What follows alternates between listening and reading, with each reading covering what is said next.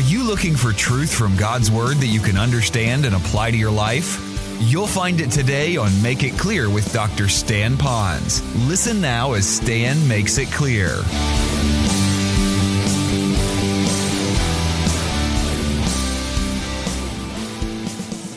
So the first one I want you to meet is my wife Carol. She's the one in that red. Now, why do you think she wore red and this young lady over there wore red today?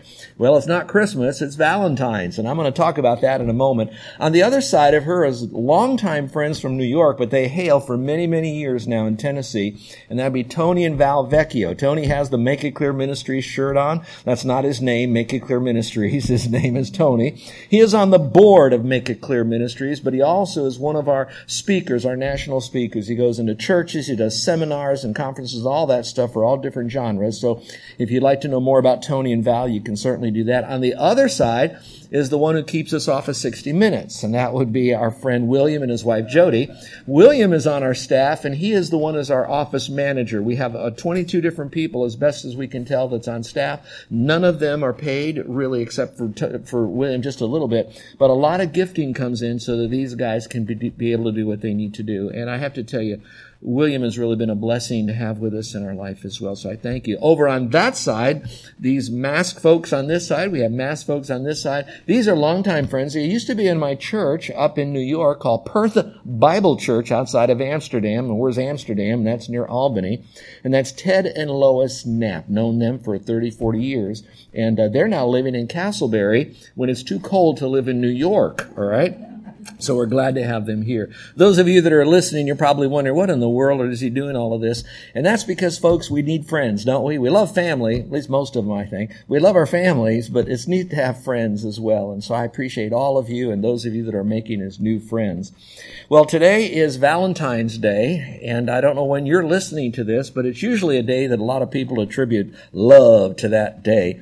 And I think I would too. If you look at the outline message that you have in your little worship folder there, you can fill in the blanks as you go along. And if I speak too fast and you can't get those blanks filled in, don't worry about it. I'll give you a full outline free if you just write me at tellmemore at makeitclear.org. That's tellmemore at makeitclear.org. I will give you the full blast and you can have it. Now, if you'll notice, the title of this message is The Love of Your Life. Doesn't that sound romantic? I really had a different title for this. I called it at the very beginning, How's Your Love Life? But I had different staff members says, no, you can't say that, Stan. You, that, that's just too edgy, you know. And here am I saying that. So I toned it down and I called it, you know, the love of your life. And I want to talk about that. But since it is Valentine's, I have to tell you a funny little story. Many years ago, my wife gave me a Valentine's card. Now let me clarify that. It doesn't mean I only got it one time in my life. She's very, even this morning, she, she got this beautiful little Valentine's card for me. Now that we have a dog, the dog's name is on it too. You you understand if you're a pet person. So uh, uh, last year I got this card, and I have to tell you, it is the sweetest. I won't read it to you, but it. She really kind of scratched me where my emotional life itched. She really knew how to say "I love you" because, and it really meant a lot to me. It's a nice little card. The card had this, these guys that lived like around the turn of the century in a little antique car, kind of a manly Valentine's card that she gave to me. Well, the rest of the story is what I got the card and uh, I looked at it and I said, "This was such a precious card, honey. Thank you so much." She said, "Do you really like this card?" Uh, this is not a joke. True story. I really do like that, honey. This is this is the one of the best cards you ever gave me. Then she said, "I've been giving you the same card for the last 14 years." that is not a joke. So she takes the card, takes it, puts it back out again. Now please don't laugh at us men. We're not that observant, you know. Yeah, they're pointing already. We all get that, I know. So I did a little background study on just the whole issue of Valentine's, and I, am not going to read all of this to you, but they're so cute, but they're statistics just about Valentine's. Let me just give you a couple of them. One of them says, about 3% of pet owners will give Valentine Day gifts to their pets, not, not cars, but gifts. I think it's really higher than 3%, the way I'm seeing a lot of people who have pets. It says in the United States, 64% of men do not make plans in advance for romantic Valentine's Day with their, with their sweethearts. On the other hand, it says that far as women goes, 15% of U.S. women send themselves Valentine flowers. Have you ever thought about that? I don't want to get too far into that. I, I could get in trouble with that. It says 73% of people who buy flowers for Valentine's Day are men, obviously, because you can get them on the way. I, I don't want to say I listened to all of your private talks, but I was sitting here looking through my message and I heard someone come in and they said, this morning there were so many guys buying flowers, you know, so that just validated what I just said. Some of you are laughing and looking at your husband. I don't want you to do that, okay? Don't want to get him in trouble. A couple more here. More than 35 million heart-shaped boxes of chocolate will be sold for Valentine's Day. And, uh, Hallmark has 1,330 different cards specifically written for Valentine's. Think about that. 1,300. I think they have that many Christmas shows every year, but let's go on with this. I'm going to end with that. I'll give you this last one. Uh, if you're a teacher, teachers will receive the most Valentine's Day cards, followed by children, mothers, wives, and then sweethearts. Children ages 6 to 10 exchange more than, and this shocked me, 650 million Valentine cards that's a lot that they're doing. So I don't think we can deny the fact that that uh, love is in the air, at, at, least around Valentine's, right? A lot of people are willing to talk about that, and that's not too bad. But do you know how Valentine's Day got started? It really didn't say a president got up and said, "We need to love one another. Let's have a Valentine's Day." You know, it wasn't like that at all. Truly, in history, how here's how it began. It happened about 250 years after the death of Christ. And it was in Rome, and there was an emperor in Rome. His name was Claudius. And Claudius in Rome really wanted to do more battles so that he could get more land and control more people. But he had trouble getting men signing up to go to war because they didn't want to go to war and leave their wives and their lovers, and so they couldn't do it. So he got really angry about it, and so he decided that, okay, I'm going to do this. If they can't leave their wives, what a stupid man. He said, We're not going to have any more marriages. All right, so he stopped all marriages. Well, in that town was a priest by the name of Valentine. And Valentine, he was one of those happy priests, you know, so he loved doing weddings. And his quote business was basically shut down because he couldn't do these weddings. Well, it was so bad that people were still coming to him privately, so Claudius threw him in jail with the threat of executing him. And so he went to jail, but people still had the spirit of love so much that while he was in his prison cell, they would throw flowers up at the, the bars. You know, they would throw notes up at the bars at this guy because they too wanted to celebrate love and marriage. Well, while that was going on, the prison guard where he was had a daughter, and that daughter believed in love as well. And the prison guard said, Well, if you want to talk to Valentine, this prisoner here, you can do that. So after many visits, they would exchange a lot of, you know, sweet little nothings back and forth. And then one day he was to do a wedding there under, you know, the radar. And uh, guards came, soldiers came, and the other couple ran off. But he was stuck in prison. And they were dragging him off to get ready to execute him. So that last night that he was in his cell, he wrote a little note to this guard's daughter that simply said this Love from your Valentine. Well, the next day he was killed, executed, and that was February the 14th, 269 AD. And so that's primarily where Valentine's got its name from, quote, Saint Valentine, who is really somewhat a person of love, from that little note, love from your Valentine. So I want you to think about that a little bit as we talk about love. Remember how I told you I was going to start the message about how's your love life? And I imagine there are probably hundreds, maybe thousands of pastors across the country today that are giving messages on how to have a happy marriage. Doesn't that sound like that would be what I'd speak on? How's your love life? How's your marriage? Because you don't have a love life outside of marriage. You get all that, I'm sure. And I wanted you to know that my belief in scripture is, yes, husbands need to love their wives so much so that they would be willing and would do it, give up their life for their wife, okay? But I don't want to talk about a man's love life, and nor do I want to talk about how a woman ought to submit and love her husband and be there to, to do what they can to have a happy and healthy marriage. I would like to talk about what comes even before that. That which is the fuel that will help re-establish a healthy marriage. So it's not about healthy marriages. It's not how to have a good marriage. It's not about how to be a good husband. It's not how to be a good wife. It's much more than that. And here's where I'm going with that. My question should be this way How's your love life with the Lord? Who is the love of your life? I strongly believe that if you are on the right page, paragraph, sentence, word, and letter of loving the Lord, the byproduct of that done properly will be a healthier relationship with other people. Let's talk about those who are not married. They would love their friend without stepping over the line of moral impurity because they love the Lord and the Lord loves them and they don't want to hurt that which the Lord loves, which is that other person. So they would not defraud them. If it's in marriage, if you really love the Lord, then you're going to love your wife, who's really your sister in Christ. And so she has a father, which is the Lord. And if he's the father, then I need to love the father and I need to love his daughter. And I'm going to love the, the daughter the way the father loves the daughter. Do you catch what I'm saying? So the real issue is, how is our love life really with the Lord? So with that in mind, I want to talk about loving the Lord, and I need to give you the, the, the, background of this, and then I'm going to give you a couple of points, and then we're going to have fellowship afterwards. So let's, let's give you the background. You already know the verse that says that we're to love the Lord with all of our heart, all of our soul, all of our mind. It's found in Matthew. It's also found in another, another gospel. But when you read it in your Bible, you're going to see it often identified with a special identifier. Some versions will have it all in caps. And you wonder, why is all that in cap? Oh, it must mean that the Lord is saying that louder or it's more important. No. Why it's that way is because it's letting you know that it's also found in the Old Testament. So the whole concept for the Jews and for us today was to love the Lord with all of their heart, so it is an emotional thing, all of their mind, so it's with proper understanding. It's also with their will, because it's a choice that you do, whether you feel like it or not. So we're to love Him from the Old Testament to the New Testament, so the whole concept is to love the Lord. If you agree with that, can you say, uh-huh? Okay.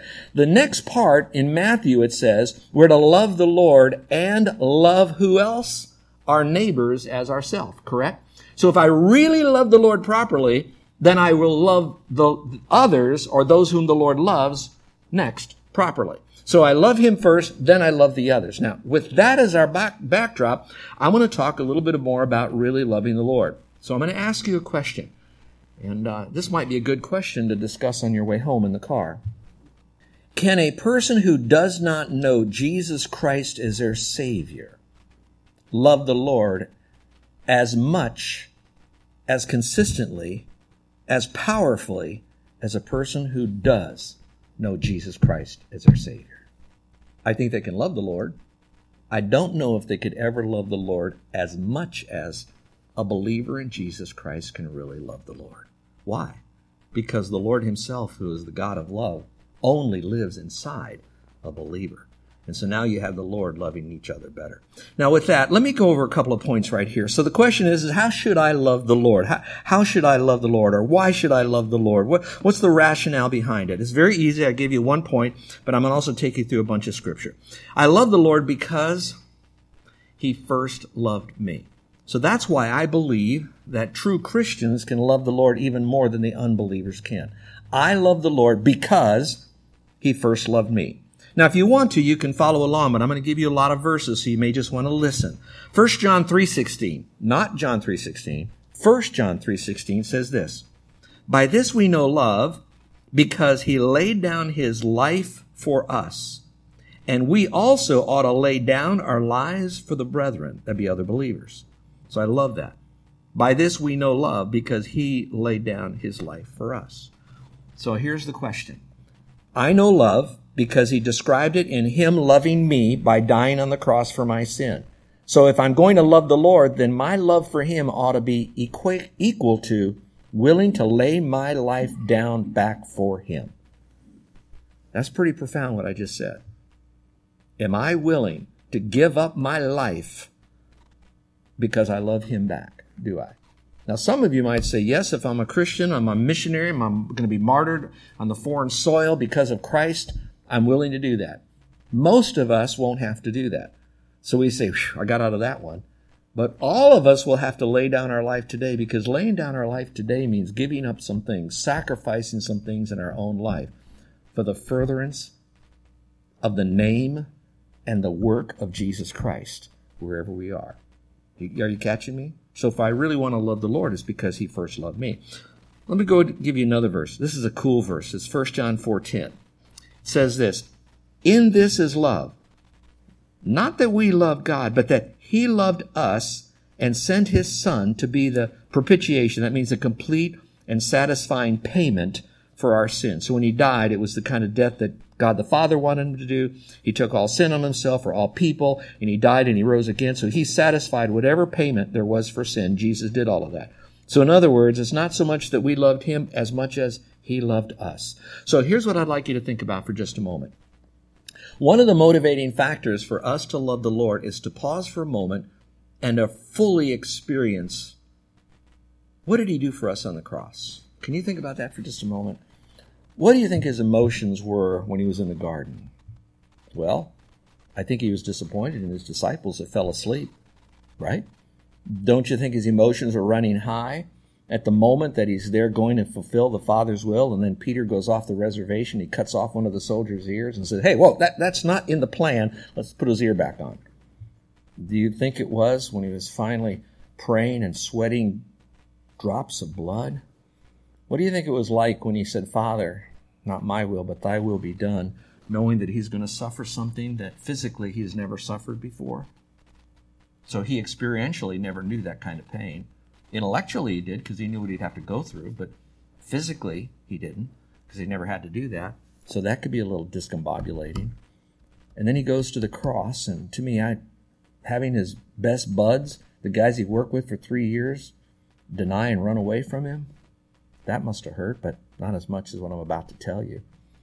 Is it going to be that all these people kind of trumped up charges, indicted him, then decided to fulfill the execution? The mocking, being nearly naked, then having him whipped, then putting all that cloak on him, letting it coagulate and dry for the amount of hours that he carried that cloak, having the thorns jammed on his head, ripping the cloak off, opening up all the scabby wounds again, the excruciating pain, having to carry a cross where physically he's just about shot, then having someone else help him, but only to be slapped back up against that cross that wasn't sanded and varnished, to only have his hands and feet nailed into that, and jerked up and dropped into a hole, and the body having to slide up and down on that cross with a bloodied back that was already ripped and torn. Do you think that was the worst part of it all? I don't.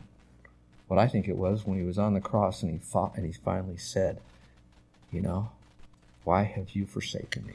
At that brief moment that he took all of the wickedness of the, the defilement of the world for all time, of all people on himself, every bit of it for everybody. That one moment where God the Father and they were one had to separate because God the Father couldn't look upon that. So God the Son could die, all of that. When I think of all of that, now I use the four letter word, L O V E. He did that for me. And because he did that for me, can I not in turn love him? So, how's your love life? There'll be some missionaries in the past, there have been, there will be in the future that might go through some similar torturing. Even while we're in this nice air conditioned room in beautiful South Florida while people are freezing up north, there's going to be people right now being tortured emotionally, physically, I'm sure socially. But why are they willing to do that? Because they love the Lord with all their heart, soul, and mind. Let me give you another verse under this, and this one is my favorite of the three I just gave to you. If I had to pick a favorite out of three, they're all important, they're all powerful, they're all equal, but I like this one. Here it is, 1 John 4:19. It says, "We love him because he first loved us." I'd like to ask a personal question to you. You do not have to raise your hand.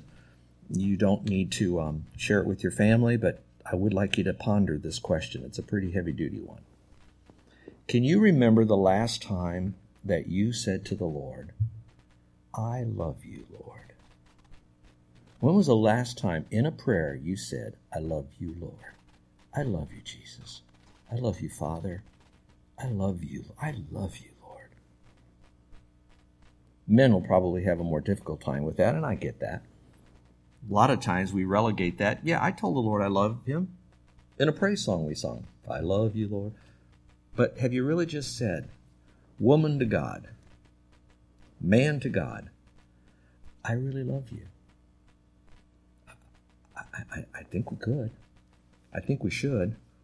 I'd like to encourage you to add that into your love language. I love you, Lord. I really love you.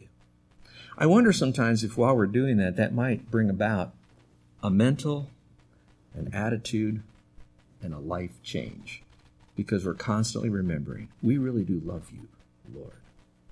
And we mean it. I think it's a great governor in our life. Let me give you number two. There's not a lot of these. Number two. Why do I love the Lord? Because he hears my heartfelt prayers. I love the Lord because he hears my heartfelt prayers. Now, this passage I would like you to turn to if it's not out there in your folder. It's Psalm 116, because I want you to have your pens ready, because I'm going to park on a few phrases in here so that you could really see the content. I love the Lord because he hears my heartfelt prayers. Psalm 116, and we're going to go through verses 1 through 6. It's easy to follow, whatever translation you have. You can do it digitally or a hard Bible if you want, whatever. I'm going to start out by showing you verse 1. The very first four words in Psalm 116 says, I love the Lord. You got that? I love the Lord. So the question I have to ask is, who's the I in love the Lord? Well, the application would be you and me. I get that. But before we get to the application, let's get to the interpretation. I love the Lord. Who do you think wrote that?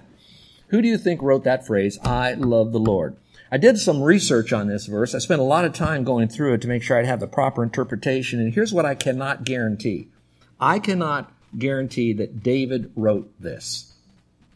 Most of the Psalms that David wrote, you will find that this was a Psalm of David or David was here when he wrote that. But in Psalm 116, it doesn't really say that. Some Bibles might, but I think they're guessing more than they're really having fact. Now that I said that, I'm going to contradict myself. When you look at the verses that do, and scholars do agree David wrote this, they sound very much in the Hebrew swing of words just like this does. So if it's very similar to what David did say that was identified, it's highly likely that he did say this. So the I in here is probably David. Let me give you another reason why I really think it's David, although it doesn't say it's David. Is that um, as David began to uh, get older in life, and I'm going to use the term as he matured in life and as he matured in his relationship with the Lord, you'll, you'll find him more and more in love with God, or at least he's expressing his love for the Lord more and more. Stay with me now. And when he does that, he says it in the context of when he's suffering and he's afflicted and he's going through more and more problems. Are, are you tracking with me right now? Have you ever heard anybody say, you know, I love my wife more now than I did when I first met her. Have, have, you raise your hand if you ever heard anybody say that? Okay, maybe you said it. I don't know. Now, I, am sure as you're going to your honeymoon, you're all excited about that. Boy, I really love her, you know. But I think you're looking forward to the event, not to the relationship as much. Today, as we get older, we love our wife more and more. Why do we do that? Because we know her more. We've matured more. We've discovered more about her, and we realize how much more appreciative we are of our wife. Let's now take it to David.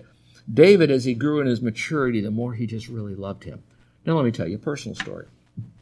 When I was in Bible college, I took two courses from a guy by the name of Dr. Mark Cameron.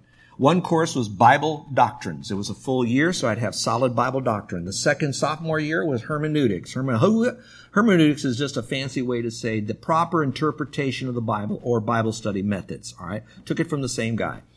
I was in my second year and Dr. Cameron, very old man from Tennessee, all right, Chattanooga area, was led to the Lord by a guy named Billy Sunday. Have you ever heard of Billy Sunday? Some of you have. He's a little boy when he's led to the Lord by Billy Sunday, the great bat- baseball athlete who became one of America's greatest evangelists. All right, back to this. He often would say this Students, I want you to know I love the Lord and I can't wait to be with Jesus. In fact, if you would cut my suspenders, I'd go up right now. Isn't that cool? That's what older people in the Lord that were back in that generation would say. You cut my suspenders. He didn't say that from class to class. One class, maybe two weeks later, he'd say the same thing. Remember my suspenders. I can't wait to be with Jesus. I love him. Well, I was not quite as outgoing as I am now. I was one of those kids that was really very shy. I felt very inadequate in college because I, I, I just got saved like a year before I went to Bible college, a year and a half. And as um, so I finally had enough of that because I did not have that same love affair. I didn't want to go to heaven yet. I had a lot of stuff I wanted to do. Yeah, I want to go to heaven. Don't, don't get me wrong. I, you know, don't, don't leave that out. But I, I wasn't ready yet to go now. All right. And so I went up to him after class, waited for everybody to leave. And I went to him and I said, Dr. Cameron, dear sir, I think there's something wrong with me. You're listening to Make It Clear with the teaching of Dr. Stan Ponz, founder of Make It Clear Ministries. Make It Clear is dedicated to taking the Word of God with clarity into every person's world. It is the support of listeners like you who make the ministry of Make It Clear possible. You can provide your tax deductible gift to Make It Clear online by going to makeitclear.org, or you can mail your gift to Make It Clear. P.O. Box 607901, Orlando, Florida 32860. Thank you for helping us make it clear. If you would like to have Dr. Ponz speak at your church or event, please send us an email at tellmemore at makeitclear.org. Thank you, and remember to make it clear.